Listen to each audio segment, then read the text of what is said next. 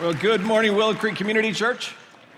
Hey, it is great to be with you. Welcome those of you watching out in the cafe, out in the link, and those of you watching online. Glad you're with us. And in a moment, we're going to dive into week three of Celebration of Hope. But got to get a couple things uh, first. Just, just got to talk about a couple things. First off, uh, last weekend, Matt Lundgren did the announcements. And if you weren't here, Matt had a question that continues now to haunt me. This is it. We can watch it, I think. He's He's got it here. It was a beautiful day out there, so I have a very important question for you. Do you believe it's going to snow again? Or is summer right around the corner? Say hi to someone around you. Tell them if you think it's going to snow again, and then you can take your seats.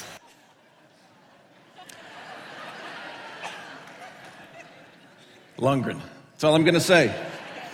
Uh, he grew up in Chicago. He should know better. You don't taunt the weather here. And uh, if you're watching in the Bahamas first, congratulations. And uh, it's April fourteenth, and it's snowing in Chicago. And uh, it's just wrong, right? It's just wrong. So if you see Lundgren, just shake your head at him and say, don't do that, man. So, uh, hey, this next weekend's Easter. It's Easter. And I, I just want to bring your attention to this. Uh, uh, This week, uh, I was having dinner with a friend just a couple days ago, and it's a friend that I've invited to church multiple times. Multiple times he said no, multiple times he said yes, and then didn't show up. And I was the one sitting waiting for him not to show up. And I confess this to you, I'd kind of stopped inviting him. I thought, I've invited him enough. When he wants to come, he'll tell me. And at dinner, I kind of got the sense I should invite him. And uh, so I just said to him, listen, you're friends with a pastor, but you've never walked into a church. That's just wrong. And uh, and he goes, okay, I'll go to church. What's coming up next weekend? This shows you how far he is from Christianity. I said, well, it's kind of a big weekend. It's called Easter. You may have heard of it. And he goes, oh, yeah. And he goes, well, I'll be there. And I said, you promise? He goes, promise, I'll be there. I want to go. So I took a risk, and I thought, boy, if I hadn't made the invite, he would never have invited himself. And I thought, you may have a friend, a neighbor, a coworker, a family member, just the same. And maybe you, like me, has kind of invited in the past, but pulled back a bit. Can I challenge you this week? Make some invites. Be creative with it, be thoughtful with it, but have the guts to invite them and just see what God might do. Our arts teams, the worship team, they've put together a great service. I'm doing my best to give a message I think will be great for your friends, but we've seen it time and time again. If you'll make an invite, and if I'll make an invite, and if that friend will say yes and actually walk in the doors, and if they'll sit in this seat, every friend I brought twenty plus years here at this church, every time they get done, they go, that was great. I really enjoyed this. If they come back time and time again, there comes a Sunday when God reaches out of heaven and touches their heart. And time and time again, I've gotten to stand in the water and baptize friends who I thought would never say yes to an invite, but they did. And they came back, and God touched their life and transformed them. But it all begins with an invite. So don't miss this. Many of your friends will say yes this week, specifically because of Easter. So get creative, be courageous, see what God might do. Sound good? All right. I challenge you. Try it. Now, this week is Celebration of Hope Week three. We've had a great run. And this week, you heard Matt say it earlier, this week is called We Give. The core of this week is we're going to talk about what does it mean for us to give to those who have need, those who are struggling, those who are hurting. What does it mean to give? And one of the great questions you may be asking, and you may not want to verbalize it, but you may be thinking is, why do we give? What's the big deal? Why should we sacrificially give to another? You know, you look at Jesus' life, you look at his ministry, it is marked by two things. One, it is marked with a deep concern for the other. It's a concern for the other person, those outside the circle, those outside, those who are different, the other. So much of life is all about me, right? It's my needs. It's self-interest. Jesus turned that. And he said, no, no, no. From here on out, we're to be oriented towards caring for the other. The other thing it's really marked by is an immense sacrificial generosity to those who have needs. It's marked that way. And Jesus made it clear his followers were to live this out as well. So Jesus set the example. He set the tone. He gave the challenge. But deeper than that, I want to just share with you today my own conversion on this. Because candidly with you, for much of my life, I would give. But in essence, it was kind of token giving, just little things. It was generosity. But, but I felt like a few years ago, I needed some growth in this. And so I did a study just in kind of my chair time uh, in Isaiah fifty-eight. Isaiah fifty-eight, if you don't know this, Isaiah is in the Hebrew Scriptures, the Old Testament. It's quite a bit of time before Jesus. Isaiah is speaking to religious people. In Isaiah fifty-eight, you get the sense the people that he's speaking to, this is God speaking through Isaiah, the people he's speaking to are deeply religious people, devout. Uh, they're doing some of the practices that are like four oh one level practices. And all through Isaiah fifty-eight, God is pointing out that their religious practices were missing the mark. See, one of the things you see is they're doing all these religious deeds, but they're not demonstrating care for the poor or for the needs of others. And even more than that, they may actually be taking part in oppressing those people. And so they're somehow religiously devout, but still have this propensity to miss the mark. One of the aspects God's saying in this is, your faith is not meant to be a private experience, just you and him. Your faith is meant to transform your heart and then have outward expressions as you live this out. Your faith is meant to be demonstrated. Your faith is meant to show a difference, to be seen. Your faith isn't just private, it's meant to be public. And then there was a verse, just one verse, that for whatever reason on that day as I was studying, it just hit me. This is why I encourage you to read the Bible.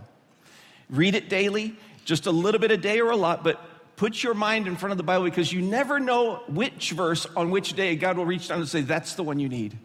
What I want to share with you and teach out this morning is that verse for me a few years back. It's Isaiah fifty-eight ten. It simply says this. It says, if you give what? If you give yourself. Pause. That day, that morning when I was reading, I got that far in the verse and I had to stop because I thought, I've given money in the past. I've given time. But if I ever given myself, I had my journal with me. I even started writing down. I don't even know what it means to give myself. That just seemed like a much more vulnerable gift. It seemed much more personal, much weightier than what I had done in the past. I sat there going, what does it mean to give myself? If you give yourself. You continue, the verse says, if you give yourself on behalf of the hungry. The language there is, it's uh, advocacy. It's saying, here's a hungry person. You're going to give yourself to represent them to others, to marshal others to join you in this service. I thought, have I ever advocated for the hungry before? Have I ever given of myself like that? If you give yourself on behalf of the hungry. And then it says, and if you satisfy the needs of the oppressed. The image there is the oppressed, the idea is there are social things that are a weight upon others, weighing them down. And it's such a weight on their backs, they can't lift it up on their own. So somebody else has to get under there with them and lift together. Have you ever satisfied the need of the oppressed, lifting that oppression off their shoulders? So they can have life. I said, have I ever done that? Have I ever given myself like that? Have you given yourself on behalf of the hungry to satisfy the needs of the oppressed? I sat there that day writing this journal going, this is a much greater giving than I was aware of. And one I had to confess, I'm not sure I've ever done anything even close to this level of giving. If you satisfy the needs of the oppressed. Then it says this beautiful line, then your light will rise in the darkness and your gloom will become like the noonday. Isn't that beautiful?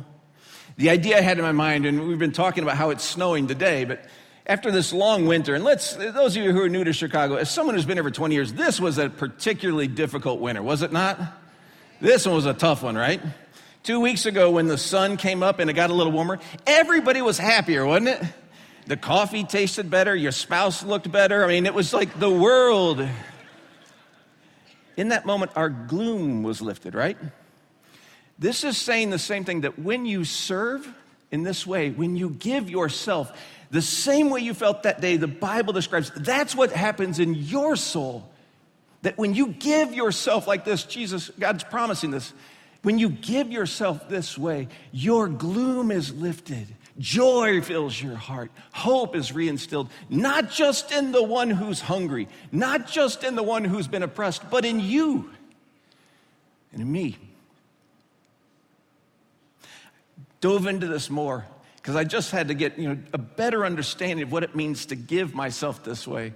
And I love to go to different versions. And the King James Version, how many of you, raise your hands, kind of grew up reading the King James Version? Yep. King James Version has this beautiful language, and some of the times there's a phrase that was crafted so many years ago that speaks to me. This verse, the way it describes giving yourself, it says this: if you draw out thy soul to the hungry. Isn't that beautiful? Draw out your soul. It's this idea that you're going to give immensely to him. If you draw out your soul to the hungry, then your gloom rises and is replaced. One last phrase that hit me in this, and it's the very first word of it. It's the word if. Remember, I wrote it in my journal. I thought, I would like it so much better if God used the word when. When you do this, right? But he didn't. He used the word if. I was thinking about my kids on that day when I was journaling, and I knew if I say to my kids, when you do this, right, it assumes you're going to do this. It's just a matter of time. But if I say to my kids, hey, if you do this, it really means I'm not sure you will. And I thought, boy, I think God is looking at humanity going, I'm not sure you're going to do this. I'm not saying when, I'm saying if. And I remember just writing in my journal that day, is it going to be if for me still? Or can I change the word for myself to when? I just remember writing, God, I don't want to be a Christ follower who goes their whole life that doesn't live this challenge out. I don't want to just have giving to be something I throw into the, the plate as it goes by. There's no emotional investment. I don't want to be something that's just easy to do. God, I want to learn what it means to give myself. So teach me. And this began weeks of study for me just to try to get a comprehension of how do I do this? What would it look like? One of the things I love to do in my journal as I think through these things is go, biblically many times they'll give you a construct that you can work from. And when you think about you as a being and all the complexity you are, oftentimes in Scripture they'll break out the different aspects of your personhood, your being. One of them that I used in this instance was many times the Bible will say your mind, your heart, and your strength. And I thought, let's just look at that for a second. What would it mean for me to give my mind and my heart and my strength on behalf of the poor? I remember I just wrote down, God, what would it look like for me to invest my mind? Something I'll be very vulnerable with you. Something I do, uh, it's immensely nerdy, but I'm going to share it with you, is I love to read. And and I love to read different books, but one of the things I know is, is many times if I'm not careful, I'll get caught up reading all different kinds of things, but I'm not intentional. So I've made it a practice to write down during a year all the books I read in a year and then review them. What did I spend my time on? That's nerdy, isn't it? I confess this to you. In this moment where I said, what does it mean to invest my mind? I went back over the years and I could see I'd read biographies of leaders. I'd read management books. I'd read churchy books. I'd read sports books. I couldn't find a single book about poverty in the world I'd read. And I thought, I've never invested my mind in this. And then on a deeper level, I had to confess, I don't even know what the books would be. So I went to some friends who were wise about this, and I said, what are you reading?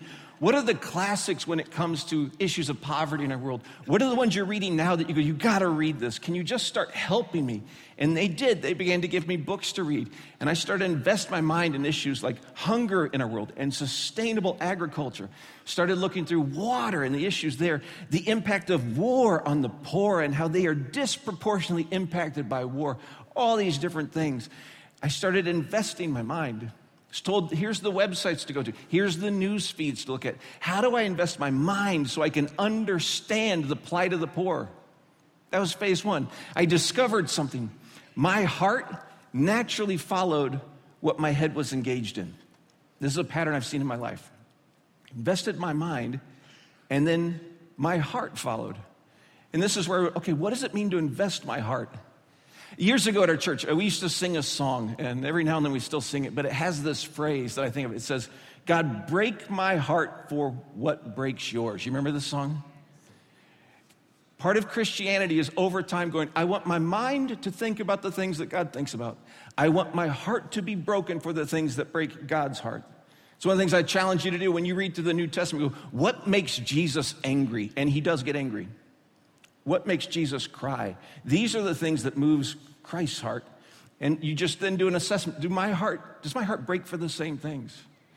And I had to go, what, God, would it look like for my heart to be moved for people, for a cause, for a need?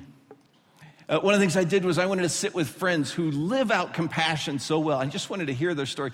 I discovered something. Some of the people I most respect, their heart and their mind is moved towards a cause. Causes like hunger or, or, uh, or clean water. Causes like human trafficking. And they're moved to alleviate that specific problem in the world. And that's what their heart's drawn to. Others, it seems, their heart was drawn to a people group. Specific. Some of the times it's a nation. Some of the times it's even tighter that it's a town. But I discovered different people, their heart is moved by different things. You may need to know this too. For me, I had to then do the work. What will my heart be drawn to? Is it a cause? Is it a problem? Is it a people? One of my friends, I discovered it was both. That she was moved by a civil war in a country in Africa, and she was moved by the plight of a group of people in the rural areas, and it caused her to determine she would build schools there her whole life. She's invested twenty years in building schools. She's built one hundred twenty-five schools to provide education to tens of thousands of kids, just because she said, I've got to advocate for these people and for their need. And I thought, that's beautiful. And then in my journal, I said, but I don't know what my heart's moved by. And then I discovered this question, then it was, all right, God, what would it look like for me to invest my strength? To actually give of my being in that way. To not just give a few dollars, but my strength. And I just wrote down these three words, time, talent, and treasure. God, what would it look like for me to invest my time for the poor? Even how much? Out of my week, how much should go that way? How much does now? Not much is what I discovered. I said, I don't want Celebration of Hope to be my only Uh, strength usage in this. I don't want that to be the only thing I do three weeks out of the year. I want to go much more than that, God. Is there a daily opportunity? Is it weekly? What, God, do I do as far as my time? Talents, I thought, okay, I'm a pastor. I don't know how you use this, God, but what does it look like then for me to use being a pastor to serve my talents that way? And then treasure is, how much of my income, God, of all that you've blessed us with, how much should go there? This is what I started to look at. All right, God, for my heart to be engaged, my mind to be engaged, and then to result in the strength being used. God, that for me, I began to say, I think that's what it would look like for me to be giving of myself. And I just started to pray, God, would you lead me to a time where I would do just this? And God, in his wisdom, at about that exact time, Uh, I was invited to go on a trip to visit one of our brand new partners. Uh, this is brand new to Willow, a brand new country and a brand new town. And so I said yes, just again, wanting to live this out, wanting to see this. I said, I'll, I'll say yes. And, and it was the country of Guatemala. Candidly, I knew nothing about the country of Guatemala before this. So I said, again, I'm going to invest my mind. So I wanted to understand the history in Guatemala. And specifically, I wanted to get to know the people we were serving. And I discovered that in Guatemala, the group we were going to serve with, they were descendants of Mayans, the Mayan people. I'd studied about them in history, but now here's a chance right here. Discovered immense poverty they were in, generational poverty. Discovered that like so many parts of the world, Guatemala had been hit by a civil war. And the civil war, the two groups who were in fighting, the Mayans were separate from them, but both these two groups didn't trust them. And so both groups attacked the Mayans to devastating effect, even, even though they weren't a part of the Civil War. Ravaged this group of people.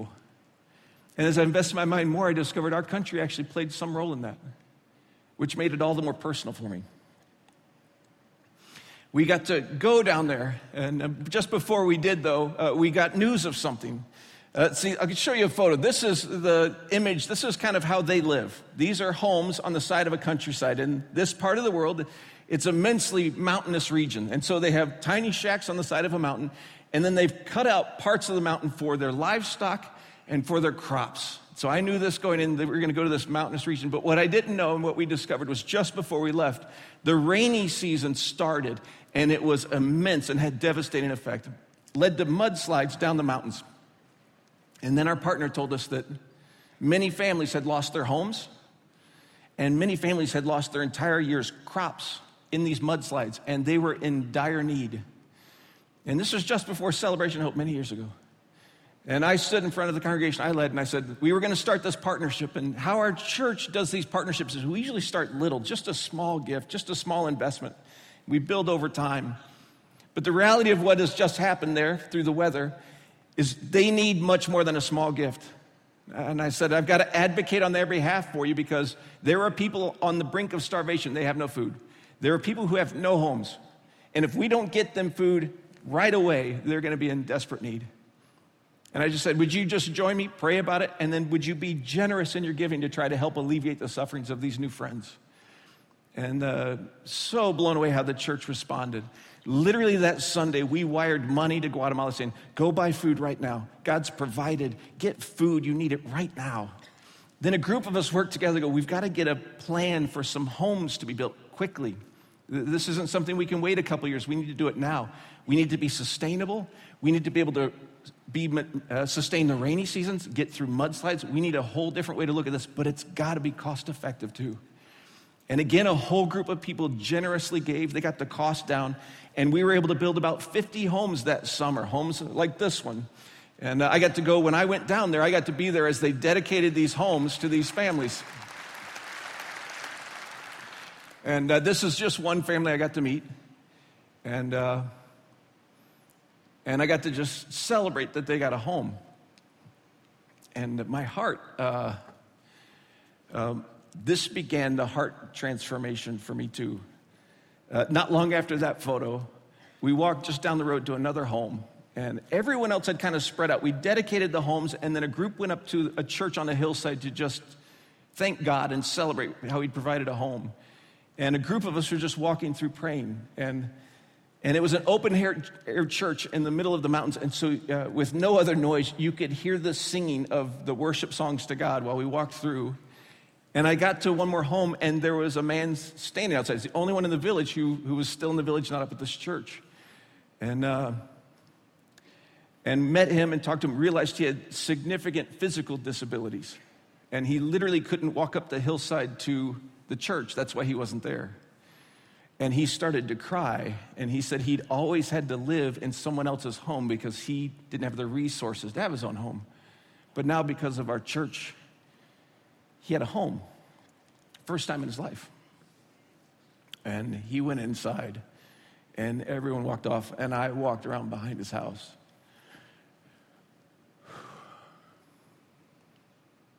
And I thought,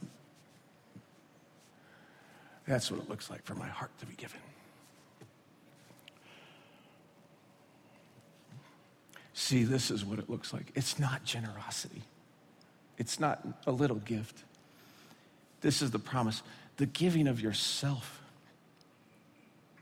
What it means to love, to know, to care. And uh, said a prayer behind his house. God's blessing, care for him. They'd watch over him.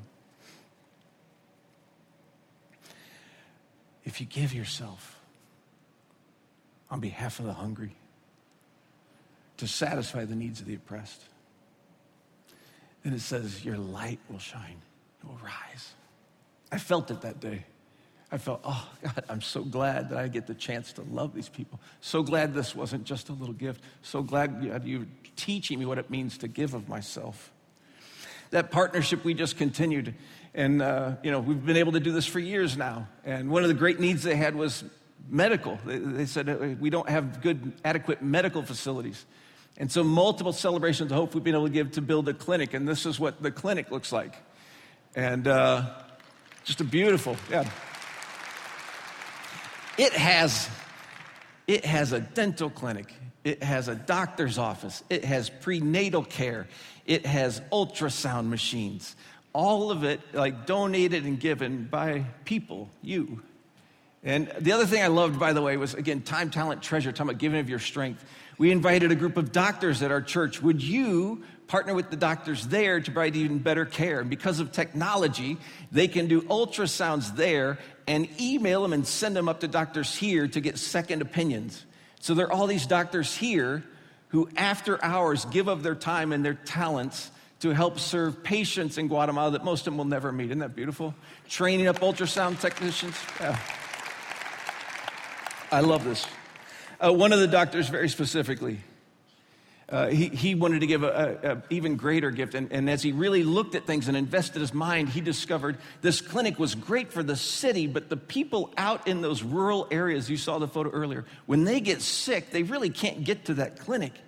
So he just said, what are we going to do to help serve those people? We have to do something. And he discovered, again, through technology, they did a training and developed caregivers Uh, with, who could go out into the countrysides. We bought bikes, sent them out there, and through the iPhone, they can do a self-diagnosis and then email back, and he ran this database to understand what are all the big medical needs out in the rural areas. And then he began to see there's one critical need that just kept popping up that surprised him, and it was respiratory illnesses. These respiratory illnesses were more common there, and so little kids couldn't go to school because they were sick, and parents were losing out on working opportunities because they couldn't go to work. And he kept coming back, respiratory illness, respiratory illness. So they sent a team of, from our church down there to just go get some sense, what is going on? And they sent back a photo, this is it. And they said, we think this is the cause, that in these rural areas, in these shacks in the middle of uh, the mountains, they do open fire cooking in the middle of the house with no ventilation. This is a one-room house. Just to the right of this photo is the beds where these kids sleep and the parents sleep. And then you look at the walls. And they said the walls are charred by the smoke that comes off of cooking for dinner. And they said, if the walls look like that, what do you think their lungs look like? So again, that doctor brought that attention, said, we got to figure this out. A group of people came alongside and said, a simple and very inexpensive innovation called a stove can fix this with ventilation. And so just a simple stove, at one of the Celebrations of Hope, we said, I think it was just one hundred dollars or so, one hundred dollars for each family would transform their lives. And they've now been able to watch and see respiratory illnesses going down because we gave for stoves, such a little thing. But it allows the kids to go to school more. It allows the parents to work more. It's transforming there. You see how this is working? This is why I love the partnerships. This is why I love saying to our church, use the talents you've got. You've got incredible talents. Don't just use those gifts and talents and education for you and your family. Invest some of that in the needs of someone else, and you can help them. You can bless them. You can serve them. One of the things we do is with the seeds. Nutrition is so critically important. The people in Guatemala, I got to know, they weren't struggling with starvation. They were struggling with malnutrition, generationally.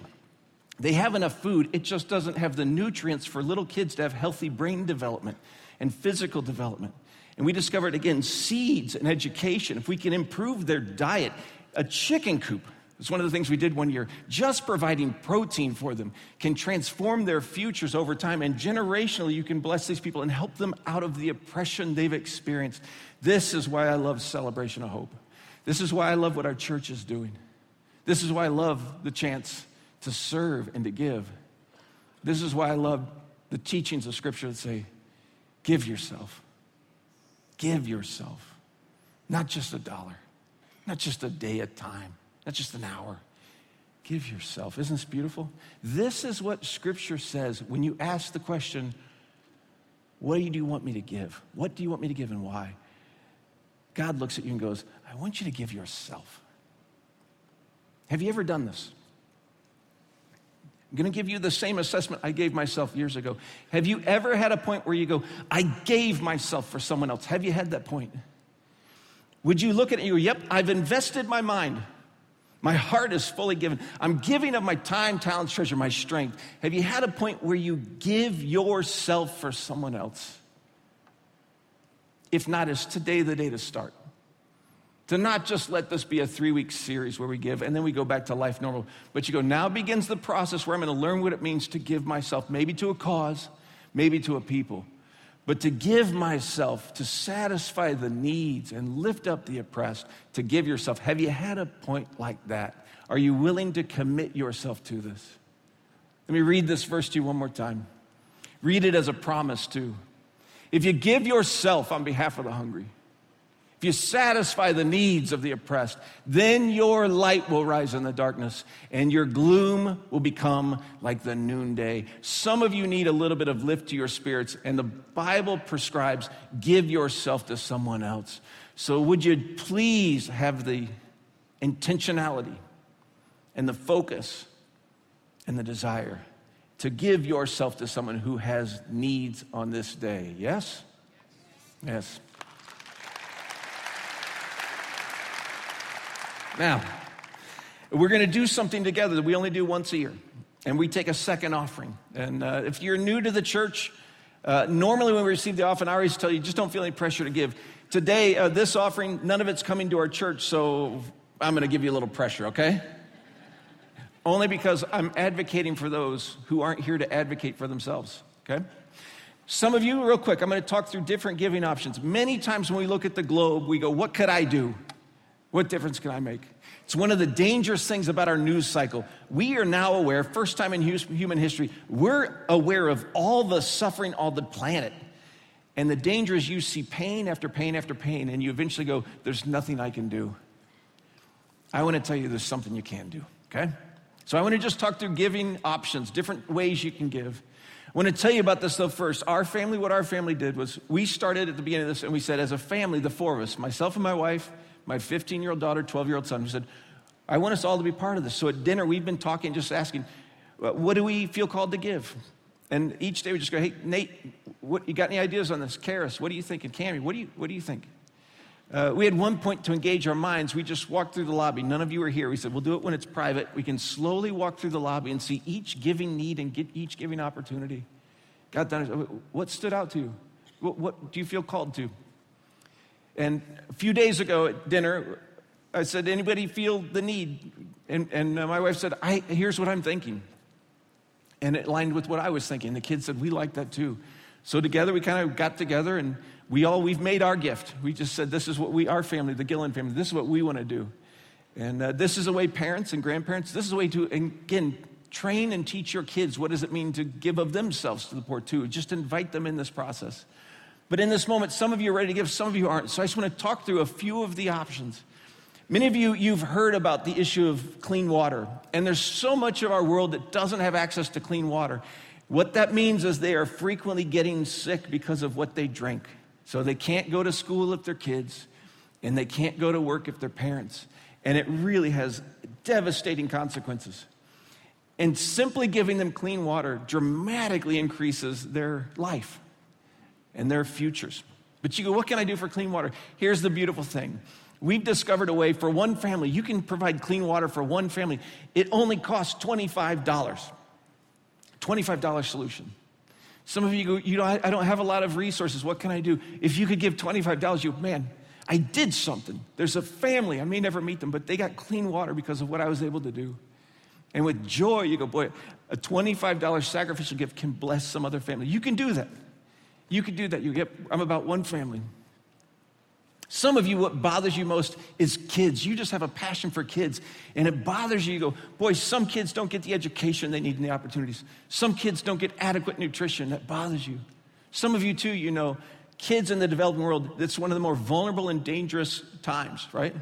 Childhood, if you get to know children in the developing world and some of the impoverished areas, the kids get done with school before the parents get home, and there are a number of hours where kids are alone that are immensely dangerous for those children.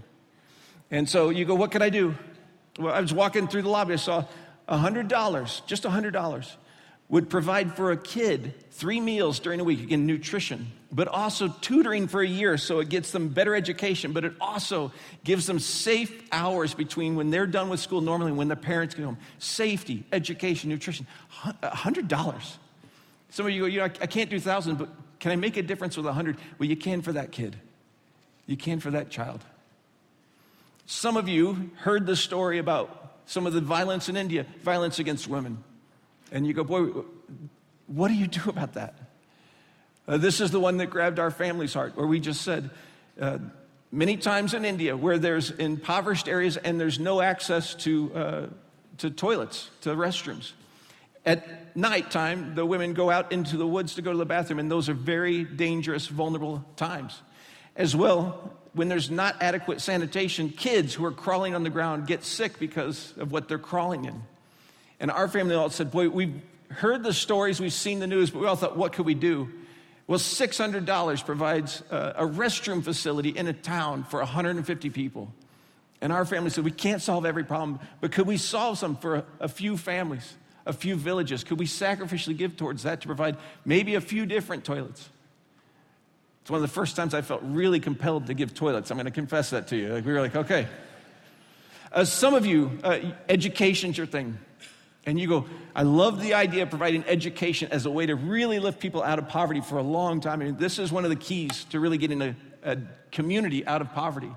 And I discovered walking through seven thousand five hundred dollars builds a classroom for one hundred teenagers and students. seven thousand five hundred dollars. Some of you, uh, you go, that's too much. How am I going to do that? But you go, our small group will do that. Let's get ten people together. We're going to do this together. Some of you, God has blessed significantly, and you have a passion for kids. And you go, I'm going to do multiple classrooms because of how God's provided. But that's the beauty. When we all work together, when all our church gets together, we actually can make significant difference. That's the beauty of being a big church.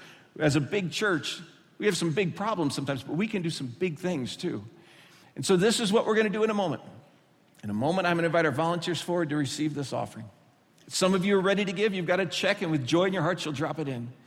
Uh, some of you are going to give online, and uh, just put this up. This is the, if you go, I want to give right now, online, you can get out your phone, just text W C S B to that number, and it'll give you the instructions. You can give online. This is the way I gave a few days ago. Just this is what we want to do. You can grab your phone and do that. Some of you, it's kind of like you'll give this week, and we're going to leave this offering open for a few weeks. You go, I'm going to commit to it, but I'll send in a check later. Just write C O H in the line. Some of you, I just challenge you, do the old-fashioned wallet dump where you go, here's the cash I got in there, I'll drop it in. But what I hope is that every person in our church has a part of this give. Every person in our church says, I'm doing something. I'm doing what I can do. And when all of us do something, I think God does great things. So volunteers, I'd invite you forward to receive this second offering. I challenge you to give generously, sacrificially, for those who have need. Uh, while they're receiving this, uh, the band decided they're going to sing a song over us. It's just another song about hope, which is what we need. And then at the end, uh, don't leave. At the end, I'm going to come up here and we're going to say a prayer over these offerings, and we're going to say a prayer over the seeds. So right now, I just challenge you, give from your heart and of your strength to those who need it most today.